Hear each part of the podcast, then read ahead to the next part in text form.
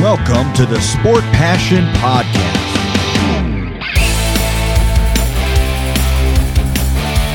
And here is your host, Lars Marendorf.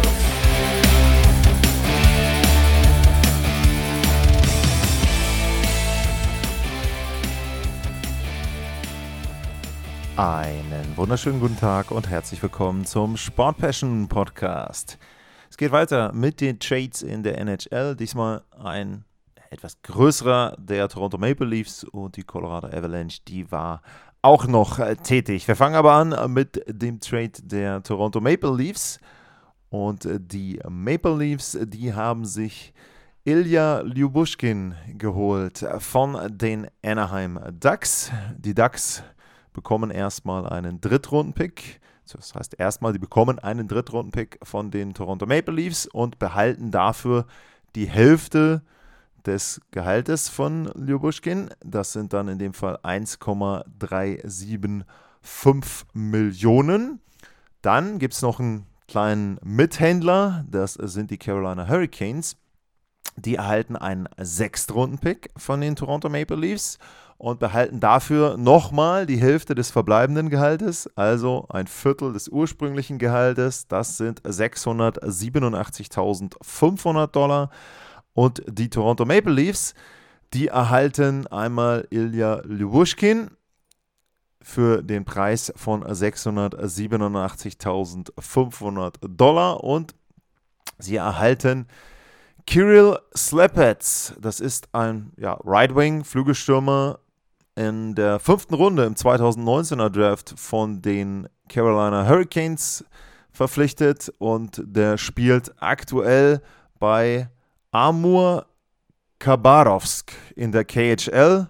Oh, hat er 19 Punkte, 8 Tore, 11 Vorlagen in dieser Saison und auch schon in den Playoffs gespielt. Die spielen schon Playoffs, okay, alles klar.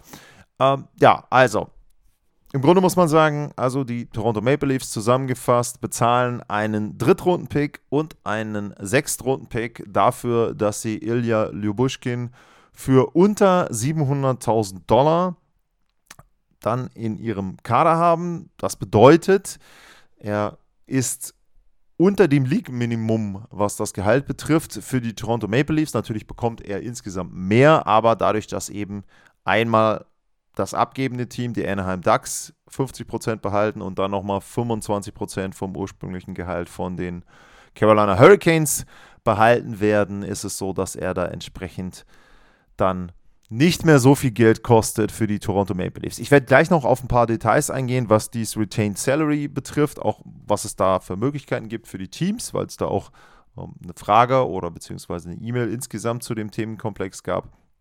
Das gibt es gleich noch, aber bleiben wir erstmal auf der sportlichen Seite. Die Toronto Maple Leafs machen diesen Deal. Warum? Also, zum einen ist es so, dass die Maple Leafs, glaube ich, gemerkt haben, auch in den letzten Jahren in den Playoffs, dass es immer gut ist, mehr Verteidiger zu haben, um dann im Fall der Fälle, wenn sich jemand verletzt, auch eingreifen zu können. Vielleicht auch mal eine Sperre. Ich meine, sowas wie Morgan Riley hofft man jetzt nicht in den Playoffs, aber trotzdem kann ja passieren. Und ein weiterer Grund ist, dass sie im Moment Probleme haben, auf den Verteidigerpositionen. Also äh, sie haben vor allem Probleme auf der rechten Verteidigerposition. Jetzt war es so, äh, Mark Giordano, der hat sich jetzt erstmal verletzt im, ich glaube, vorletzten Spiel war es dann letzten Endes jetzt für die Toronto Maple Leafs, ist da böse in die Bande geknallt, hat eine Concussion, also eine Gehirnerschütterung und da ist ja nun überhaupt mal gar nicht klar, wie lange das dauert, bis der dann zurückkommen kann. Das ist bei den meisten Spielern einfach individuell zu sehen und er ist nun mit 40 der älteste Spieler äh, in der Liga. Also von daher äh, ist es schon eine Frage, ob er da jetzt so schnell wieder zurückkommen wird. Das nächste Problem ist, Connor Timmons äh, ist verletzt. Der ist auch, wäre auch ein äh, rechter Verteidiger, also den können sie auch nicht äh, mit einsetzen. Das ist eben auch ein Problem. Timothy Liljegren, der ist auch verletzt, auch ein rechter Verteidiger. Also auch da wieder ne, zwei der rechten Verteidiger sind eben im Moment ähm, dann verletzt. Und da ist es so, dass sie schauen müssen, dass sie eben jetzt drei vernünftig aufgestellte Verteidigerpaare hinbekommen. Ähm, Im letzten Spiel, wo sich dann Giordano verletzt hat, da war es tatsächlich so, dass Mitch Mana dann teilweise hinten mit ausgeholfen hat. Das ist natürlich überhaupt nicht das ideale Szenario. Dementsprechend haben sie jemanden gesucht, der diese rechte Verteidigerposition äh, dann einnehmen kann. Jubushkin, Russian Beer, ähm, der war schon mal in Toronto, der war in der Saison 2021, 2022 auch zu den Maple Leafs gekommen, auch zur Trade Deadline, damals für Negrici unter anderem aus Arizona geholt. Er hat da 31 Spiele gemacht, dann auch noch sieben in den Playoffs, sind sie gegen die Tampa Bay Lightning ähm, damals ja rausgeflogen und ich sag mal so, sie haben sich einen Spieler geholt, der ist an die Stadt gewöhnt, der ist an den Verein gewöhnt, der ist an den Trainer gewöhnt, an große Teile des Teams gewöhnt, hat also eine ja, gewisse äh, Familiarität mit dem Team, also eine Bekanntheit. Er, er kennt das Team, das Team kennt ihn. Ähm, ich würde jetzt sagen, er wird jetzt auch nicht der unbeliebteste gewesen sein, äh, wenn man ihn da wiederholt. Also das sind schon Dinge, wo man erstmal sagen kann, so die Rahmenbedingungen, nicht direkt auf, die, auf den sportlichen Fit bezogen, die sind schon mal sehr, sehr gut. Beim sportlichen Fit habe ich es erwähnt, er wäre jetzt auf der rechten Seite als Verteidiger. Das heißt also, äh, wenn man sich das Death Chart anschaut, da wird es sich dann wahrscheinlich etwas besser einsortieren. So, jetzt ist natürlich die Frage, wenn man sich es jetzt anschaut bei den äh, Maple Leafs, ob dann Morgan Riley mit ihm zusammen im Top-Verteidiger-Paar spielt, ob sie TJ Brody mit Riley äh, spielen lassen. Das ist immer so eine Geschichte. Also ähm, kann gut gehen, kann aber auch böse nach hinten gut gehen. Auf jeden Fall sind jetzt mehr Möglichkeiten da. Sheldon Keefe hat jetzt mehr Möglichkeiten, seine Verteidiger aufzustellen. Und wenn von den anderen noch welche zurückkommen, von den anderen ähm, Verteidigern vor den Playoffs, dann ist es auch so, dass sie da sagen müssen, okay, ähm, wir sind in der Lage zu kombinieren, wir sind in der Lage, Ausfälle zu kompensieren. Also sehr, sehr wichtig. Ähm, natürlich kann man jetzt sagen, äh, Lubushkin ist jetzt nicht derjenige, der super Metrics hat. Er ist auch nicht derjenige, der äh, viel Offensive beitragen wird, was aber in dem Fall auch gar nicht erwünscht ist, sondern sie brauchen wirklich einen Defensive äh, Defenseman. Er ist jemand, der zumindest bei den Leadouts, äh, Pässen nach vorne mithelfen kann. Wie gesagt, er wird sich nicht großartig mit vorne einschalten, das ist nicht seine Aufgabe, aber er kann Stabilität geben. Das ist, glaube ich, erstmal so mit ähm, das Wichtigste, was die Toronto Maple Leafs da im Hinterkopf hatten bei diesem Tauschgeschäft. Und äh, natürlich, wenn man jetzt schaut, der Preis, den die Dallas Stars für ähm, Tanev äh, bezahlt haben, also im Prinzip zwei Zweitrunden-Picks, hätte man natürlich auch sagen können, naja, ähm, also warum ähm, haben denn die Toronto Maple Leafs sich nicht Chris Tanev geholt und haben gesagt, hey, ähm, also wenn wir uns schon einen Defensive Defenseman holen, dann holen wir uns den Besten auf dem Markt. Und es ist aber nicht immer so einfach zu rechnen und so einfach zu sehen, dass man dann sagen kann, naja, dann hätte das andere Team den auch genommen. Ähm, bei den Maple Leafs ist es so, sie haben keinen Zweitrunden-Pick mehr, nicht in diesem Jahr, nicht im nächsten und auch nicht im übernächsten Jahr. Das heißt, der Punkt ist schon mal komplett weggefallen. Bei den äh, Drittrunden-Picks, sie haben jetzt noch einen äh, im 2024er Draft, das ist einer, den sie äh, von den New York Islanders erhalten haben. Sie haben noch ein paar Fünftrunden-Picks, auch im Jahr drauf haben sie Fünftrunden-Picks, aber zum Beispiel in ähm, im Sommer 2025 haben sie in den allerersten vier Runden im Draft nicht einen Draft-Pick. So, das heißt also, da ist schon relativ wenig da. Das heißt, sie hätten schon weit in die Zukunft gehen müssen mit den Draft-Picks, um da in irgendeiner Form diesen Zweitrunden-Pick mit dazu zu geben. Dann ist es auch so, ähm, der Prospect-Pool der Toronto Maple Leafs ist jetzt auch nicht der tiefste. Ähm, ich kenne jetzt den Vergleich nicht direkt zu den Dallas Stars, aber ich würde mir zum Beispiel vorstellen können, dass die Dallas Stars schon noch ein bisschen besseren Prospect-Pool haben als die Toronto Maple Leafs. Das heißt, denen hat es nicht so wehgetan, dass sie einen Prospect mit dazugegeben haben. Und dass eben in, im Prinzip der Gegenwert von zwei Zweitrunden-Draft-Picks dann nach Calgary gegangen ist. Und ich glaube, der wichtigste Punkt ist, das Gehalt von Chris Tanev ist von der Basis her schon einmal höher als das Gehalt, was Ljubushkin verdient. Jetzt will ich mal einmal kurz rübergehen. Wo haben wir sie denn? Die Dallas Stars. Da sind sie, die Dallas Stars. So, jetzt wollen wir einmal im, im direkten Vergleich nochmal ähm, uns das Gehalt angucken. Christopher Tanev, da haben wir ihn. So, Lubushkin habe ich schon auf. Also, Lubushkin kriegt als Basisgehalt 2, oder als Gehalt 2,75 Millionen und Tanev ist bei 4,5 Millionen. So, das heißt, da kann man sich ja schon ausrechnen, selbst wenn sie auch da zwei Parteien haben, die Calgary Flames und vielleicht noch ein anderes Team, was mithilft, ähm, dieses Gehalt runterzudrücken, ist natürlich der Basiswert viel höher. Das heißt, von 4,5 Millionen kann man sich ja ausrechnen, das Viertel ist höher als ein Viertel von 2,75 Millionen. So, und die Toronto Maple Leafs haben zum einen nicht wirklich viel Platz unterm Salary Cap und, was man jetzt auch hört von Chris Johnson, von den ganzen Insidern, dass gesagt wird, die Toronto Maple Leafs wollen noch mehr machen. Sie wollen nicht nur Ilya Lyubushkin sich holen, sondern idealerweise vielleicht auch noch jemanden für den Sturm. Das heißt, sie wollen ihre, ich sag jetzt mal Top 9 noch verbessern und dementsprechend brauchen sie auch da wieder noch Salary Cap Space. Und dann ist der Deal, den sie jetzt gemacht haben, schon, glaube ich, relativ gut. Und sie sind da schon ganz gut in der Lage, ähm, damit erstmal so ein bisschen die Lücken zu stopfen, sich ein bisschen mehr Tiefe zu geben für die Verteidigung. Und ja, wie gesagt, ein Drittrunden-Pick, ein Sechstrunden-Pick, sie sind im Win-Now-Modus. Also da werden diesen beiden Picks ähm, dann auch nicht äh, mehr den Kohlfett machen. Und von daher denke ich, Deal ist okay. Ist kein überragender Deal, aber zumindest ein bisschen was, wo du sagen kannst, okay, ähm, wir haben was bekommen. Und aus Sicht der anderen Teams, Anaheim, der Spieler wäre sowieso gegangen, wahrscheinlich im Sommer. Vielleicht kannst du ihn dir auch wiederholen. Ne? Also ist ja kein, spricht ja nichts dagegen, dass äh, Lyubushkin dann da wieder unterschreibt als Free Agent und Carolina einfach noch einen Sechs-Runden-Pick abgegriffen und das Prospect haben sie wahrscheinlich eh nicht eingeplant. Also von daher alle, glaube ich, mit einem ganz guten Gefühl aus diesem Trade rausgegangen. So, bevor ich gleich zu Anmerkungen, Fragen und Kommentaren von euch komme. Erstmal ein paar Dinge rund um den Podcast. Wenn ihr dem Podcast helfen wollt, wenn ihr dem Podcast vielleicht auch dauerhaft helfen wollt, dann könnt ihr das machen bei steadyhq.com slash sportpassion.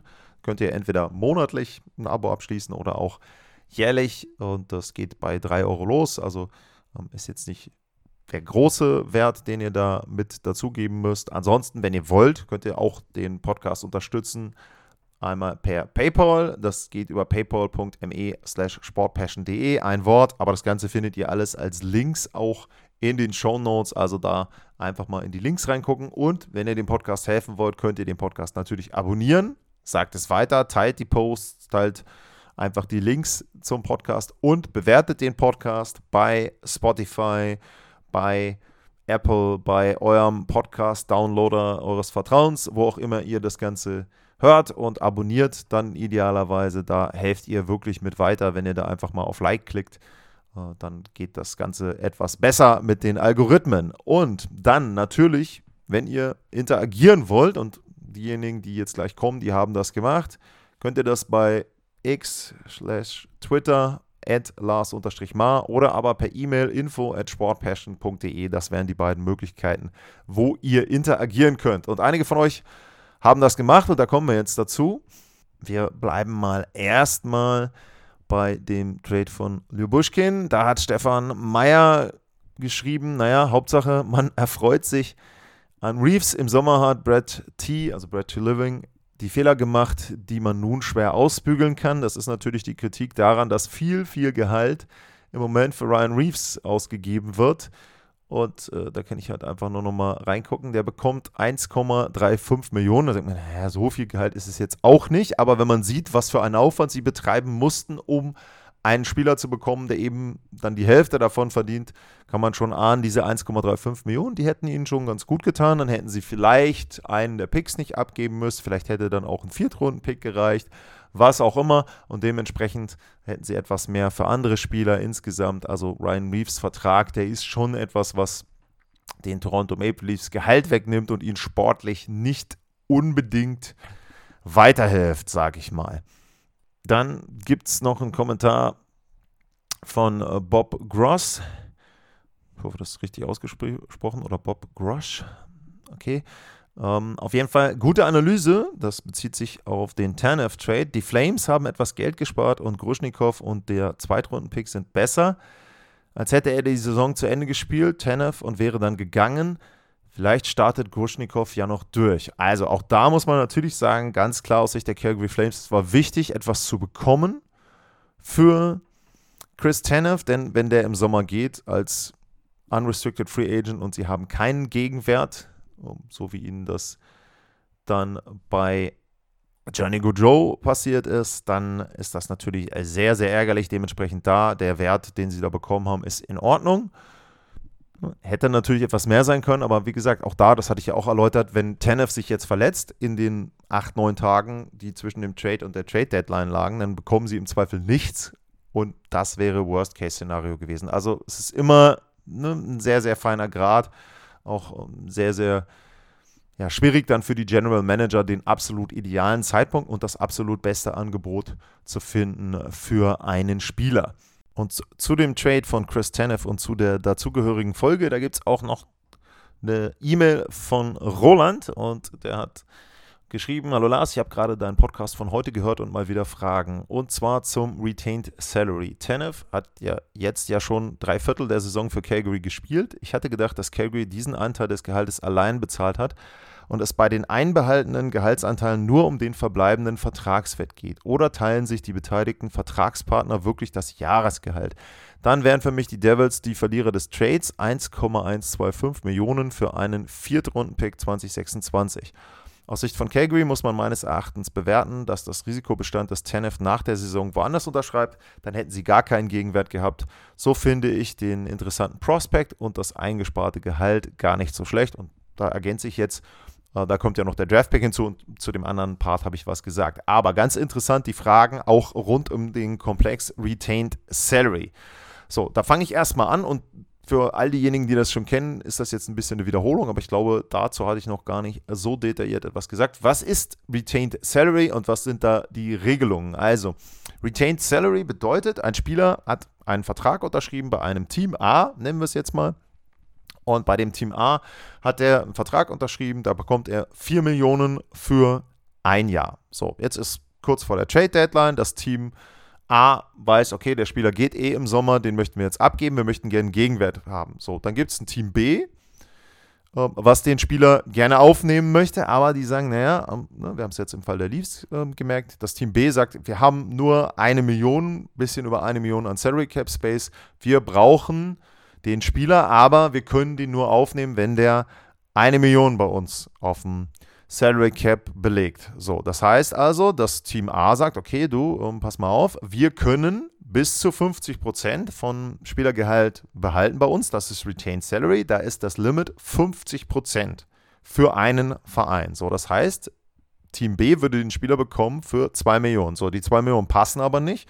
Also suchen sie sich, wie auch in dem Trade jetzt Heute mit Ljobuschkin oder bei Tanev. Es wird ein drittes Team gesucht, nämlich Team C. Und Team C sagt, jo, wir nehmen auch nochmal 50% des verbleibenden Gehaltes auf. Und damit bleiben noch 25% von den 4 Millionen, 25%, eine Million, die passen bei Team B in den Salary Cap mit rein. Team B kann den Spieler erhalten. Also einmal eine Regel, es dürfen von einem Team nur 50% eines Vertrages behalten werden. So, ähm, das ist Regel Nummer eins. Dann ein Vertrag eines Spielers, der darf nur zweimal Retained Salary behalten. Das heißt also, es gäbe jetzt nicht die Möglichkeit, dass man jetzt sagt, es gibt noch ein viertes Team, was mit reinkommt und von den eine Million, die verblieben sind in unserem Beispiel, es gäbe noch Team D und Team D würde auch wieder sagen, jo, wir nehmen auch nochmal äh, 50 Prozent, dann bleiben noch 500.000. Das funktioniert nicht. Das heißt, es gibt nur zwei Teams, die Salary von einem Vertrag retainen dürfen und dann gibt es das dritte Team, was quasi den Rest behält. Ne? Also das auch, deswegen sind es häufig diese Three-Team-Trades, wo im Grunde sind es, ist es, sind es zwei Trade-Partner und ein dritter, der einfach Gehalt mit aufnimmt. Das sind diese Deals, die wir jetzt gesehen haben bei Tanev, die wir bei Ljubushkin gesehen haben. Das ist, das sind einige Rahmenbedingungen. So, dann gibt es ähm, noch die Rahmenbedingungen, dass das Gehalt und der Salary Cap Space identisch sein müssen. Das heißt, man kann jetzt nicht sagen, also passt mal auf, Freunde, ähm, der, der, wir haben jetzt das Beispiel gehabt, Team C würde dann sagen, ja, also wir nehmen die eine Million vom Salary Cap, aber pass auf, also bezahlen wollen wir, können wir 100.000, haben wir jetzt noch an Dollar, die können wir bezahlen. Aber die anderen 900.000, die müsst ihr euch dann bitte aufteilen über den anderen Teams. Nein, nein. Wer eine Million nimmt, der muss auch eine Million zahlen. Ich komme gleich noch zu dem, ähm, was Roland ähm, gefragt hat. Also erstmal auf dem Papier, man kann nicht sagen, ich nehme jetzt nur den Salary Cap Hit, aber das eigentliche Gehalt nehme ich nicht. Das funktioniert nicht. Also es muss beides getauscht werden und beides dann auf, dem, auf der Payroll von dem Team auch mit dabei sein. Das war eine weitere Rahmenbedingung. Dann, ein Team darf nur drei Retained Salaries haben. Was heißt das? In dem Beispiel jetzt von dem Trade von den ähm, Toronto Maple Leafs. Da ist ja das Team, was den Spieler abgibt. Das sind die Anaheim Ducks. So, die Anaheim Ducks haben ja zum Beispiel noch Adam Henrique, der auch anscheinend sehr, sehr interessant ist für andere Teams. Und sie haben zum Beispiel noch äh, Jacob äh, Silverberg.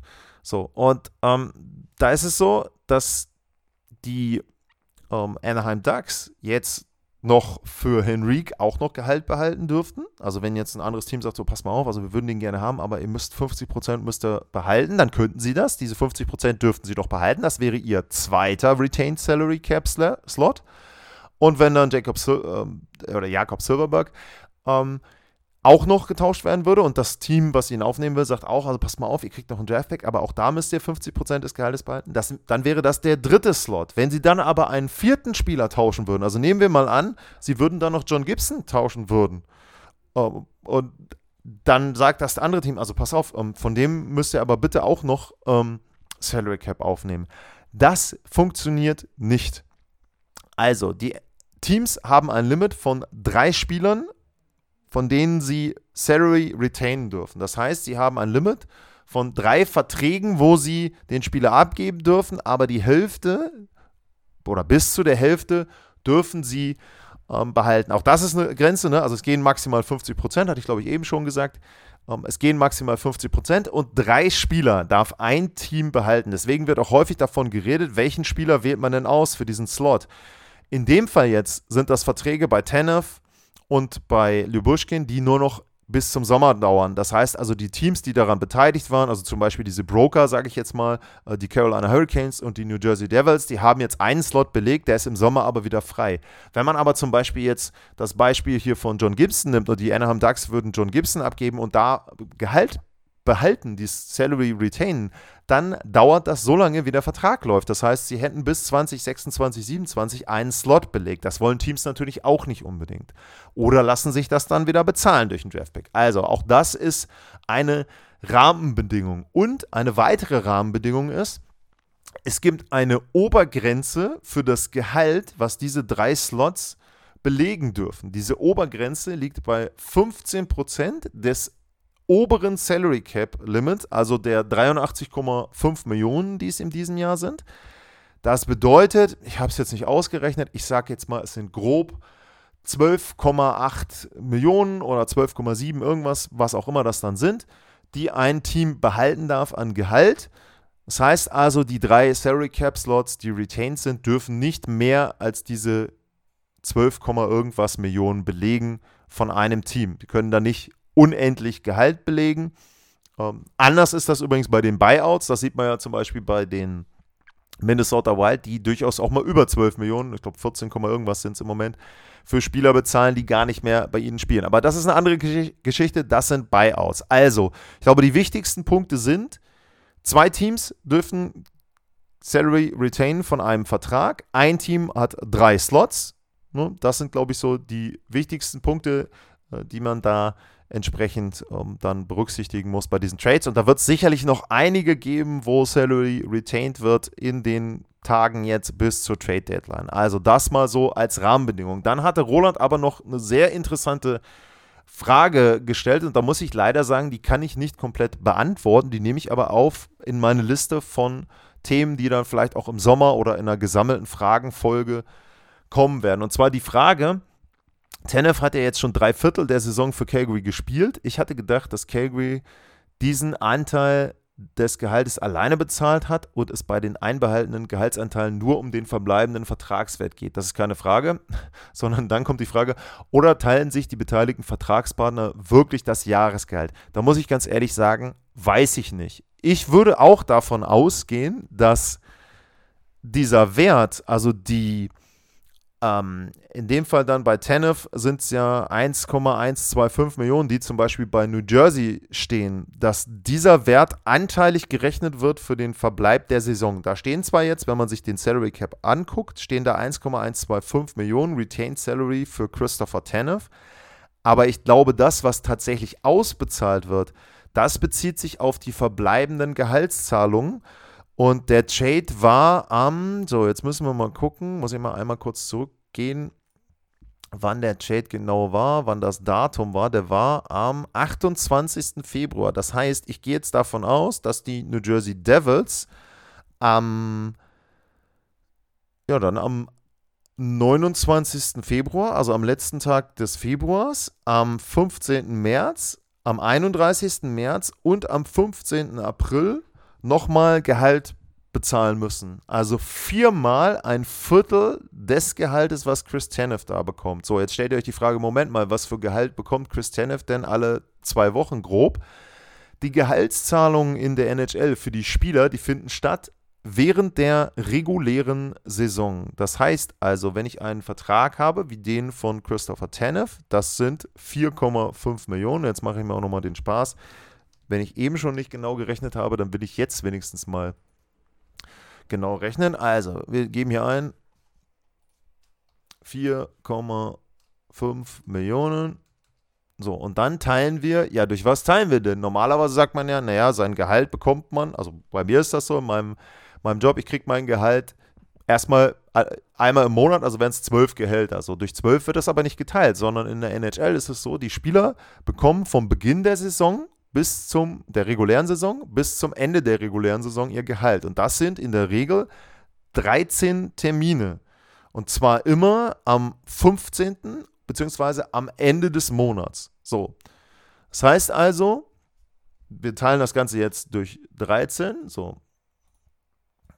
Das wären bei Chris Tanev mit einer Gehaltszahlung 346.153 Dollar und 85 Cent aufgerundet.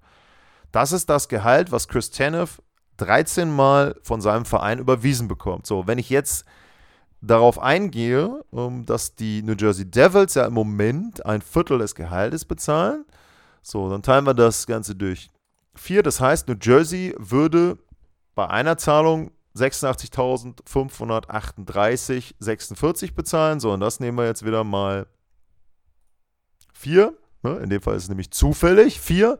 Es wären dann eben genau diese 346.153,85. Das wäre der Preis, den New Jersey meiner Meinung nach für den Draftpick bezahlt hat. Also da hat Roland schon eine gute Frage gestellt, aber das muss ich klären. Da kann ich leider nichts zu sagen, weil es dazu auch nicht unbedingt Vertragswert gibt. Ich werde mal das CBA so ein bisschen durchflöhen, aber ich glaube, auch da wird es nicht in der Form erläutert sein. Ich gehe mal aber davon aus, dass es so ist, dass die New Jersey Devils ab dem Zeitpunkt, wo sie den Spieler haben, ein Viertel des Gehaltes bezahlen bis zum Saisonende und dass der Salary Cap Wert eben auf ihrer Salary Cap Roll draufsteht. So, das, so würde ich die Regelung verstehen. Für euch auch ganz interessant, ich habe das ja auch schon ein paar Mal gesagt, jetzt eben auch nochmal etwas detaillierter. Es gibt in den Playoffs keinen Salary Cap Space. Es gibt in den Playoffs eben auch keine Gehaltszahlung. Also es gibt noch so ein Boni-System für die Playoffs. Da gibt es bestimmte Regelungen, dass dann auch die Teams, glaube ich, insgesamt was bekommen, wo anteilig dann die einzelnen Spieler wieder was bekommen. Auch da kann ich mal schauen, wie das aussieht. Aber es gibt keine regulären Gehaltszahlungen für NHL-Spieler in den Playoffs. Nochmal, das bedeutet, vom Beginn der Saison bis zum Ende der regulären Saison wird das Gehalt bezahlt, in der Regel 13 Termine. Und dazwischen ist nichts. Heißt auch für die Spieler, sie müssen sich darum kümmern, dass sie dieses Gehalt aufteilen, dass sie dort eben entsprechend für die Kosten, die sie haben, und das ist ja dann teilweise ein relativ langer Zeitraum, nämlich von dann, sagen wir mal Mitte April bis eben Anfang Oktober, wenn du nicht in den Playoffs spielst, dann musst du diese Kosten eben entsprechend auch abdecken können durch das Gehalt, was du bekommen hast in der normalen Saison. Das hört sich jetzt bei einem Spieler, ich sage jetzt mal, bei Tennis sollte es nicht so das Problem sein, bei viereinhalb Millionen. Wenn man aber Spieler nimmt, die einen Base-Deal haben oder einen Entry-Level-Deal haben, ist natürlich da schon äh, ne, muss man berücksichtigen. Es geht die Hälfte weg an Steuer, es gehen ein paar Prozent weg für den Agenten und so weiter und so weiter. Also ich will nicht sagen, die Jungs nagen am Hungertuch, aber man darf immer nicht so ein bisschen falsch sagen, oh, naja, das sind ja alles Millionäre und die müssen schon klarkommen mit ihrem Gehalt. Hm, ne? Und man darf auch nicht vergessen, die Jungs sind Anfang 20, teilweise noch unter 20. Zum einen, Anfang 20, unter 20 hat man vielleicht Ideen, sich was zu kaufen, was man vielleicht nicht unbedingt braucht. Das ist das eine. Und das andere ist, äh, die Spieler drumherum, die Veteranen, die haben auch einen gewissen Lebensstil. Und wenn ich dann sehe, der hat eine schicke Uhr, der hat ein Auto, der hat einen schicken Anzug und so weiter, der hat ein Haus, eine Wohnung und ich will da mithalten, ist das manchmal auch gefährlich. Also das mal ein bisschen als Side Note. So, ich hoffe, ein paar Dinge sind etwas klarer geworden, was Retained Salary Cap betrifft. Wie gesagt, definitiv zu der Gehaltszahlung kann ich leider nichts sagen. Habe ich noch nichts zu gefunden, aber ich behalte es im Hinterkopf auf der Liste von Dingen, die dann auch im Sommer mal adressiert werden sollten. So. Das also zu dem Trade von Lubushkin und auch zu dem Tanev-Trade. Und dann gibt es von mir noch eine kleine Ergänzung. Und zwar hat die Avalanche auch noch einen Trade gemacht. Die haben Curtis McDermott getauscht zu den New Jersey Devils und haben dafür Saka Bardakov bekommen, zumindest die Signing Rights und einen Siebtrunden-Pick. Und Saka Bardakov ist ebenfalls selber ein Siebtrunden-Pick gewesen im 2021er Draft an Stelle 203 von den New Jersey Devils verpflichtet. Und warum haben die Fs diesen Deal gemacht? Curtis McDermott verdient 987.500 Dollar. Und die Fs haben diesen Deal garantiert gemacht, damit sie mehr Salary Cap Space haben vor der Trade Deadline. Aktuell stehen hier jetzt 2,229, also knapp 2,25 Millionen. Und damit haben sie jetzt knapp eine Million mehr zur Verfügung als vor dem Trade von McDermott. McDermott ist jetzt auch kein Spieler, der ist zwar vielseitig einsetzbar, aber ist niemand, der bei der Avalanche zumindest sportlich vermisst wird. Und dementsprechend ähm, ist es so, dass sie da diesen Deal sicherlich gemacht haben, damit sie Salary Cap Space haben, damit sie noch mehr Trades machen können vor der Trade Deadline. Also da darf man gespannt sein. Ja, damit habe ich heute einiges erläutert rund um Vertragswerke und um Trades auch da wieder, ne? Ich habe die Adressen genannt in der Mitte. Sehr, sehr gerne Fragen, sehr, sehr gerne Kommentare. Das sind zum Beispiel auch Dinge, die mir einfach helfen, eine Sendung aufzubereiten. Also ich erzähle euch das ja oft, dass ich dann auch selber, ne, ich bereite die Sendung auf, mache das dann eben, ne, schreibe die Themen und die Sachen auf, die ich interessant finde. Aber wenn ich eine Frage habe, weiß ich ja, zumindest einer interessiert sich dafür. Ich glaube, ein paar mehr als Roland interessieren sich dafür. Dementsprechend kann ich das dann schön aufarbeiten und euch die Antworten raussuchen oder meine Meinung dazu abgeben. Und das macht mir persönlich wesentlich mehr Spaß, als das erstmal in Anführungsstrichen nur für mich zu machen. Also vielen Dank nochmal an die, die die Fragen gestellt haben. Und ansonsten vielen Dank fürs Zuhören, bleibt gesund und tschüss. Sportliche Grüße. Das war's, euer Lars.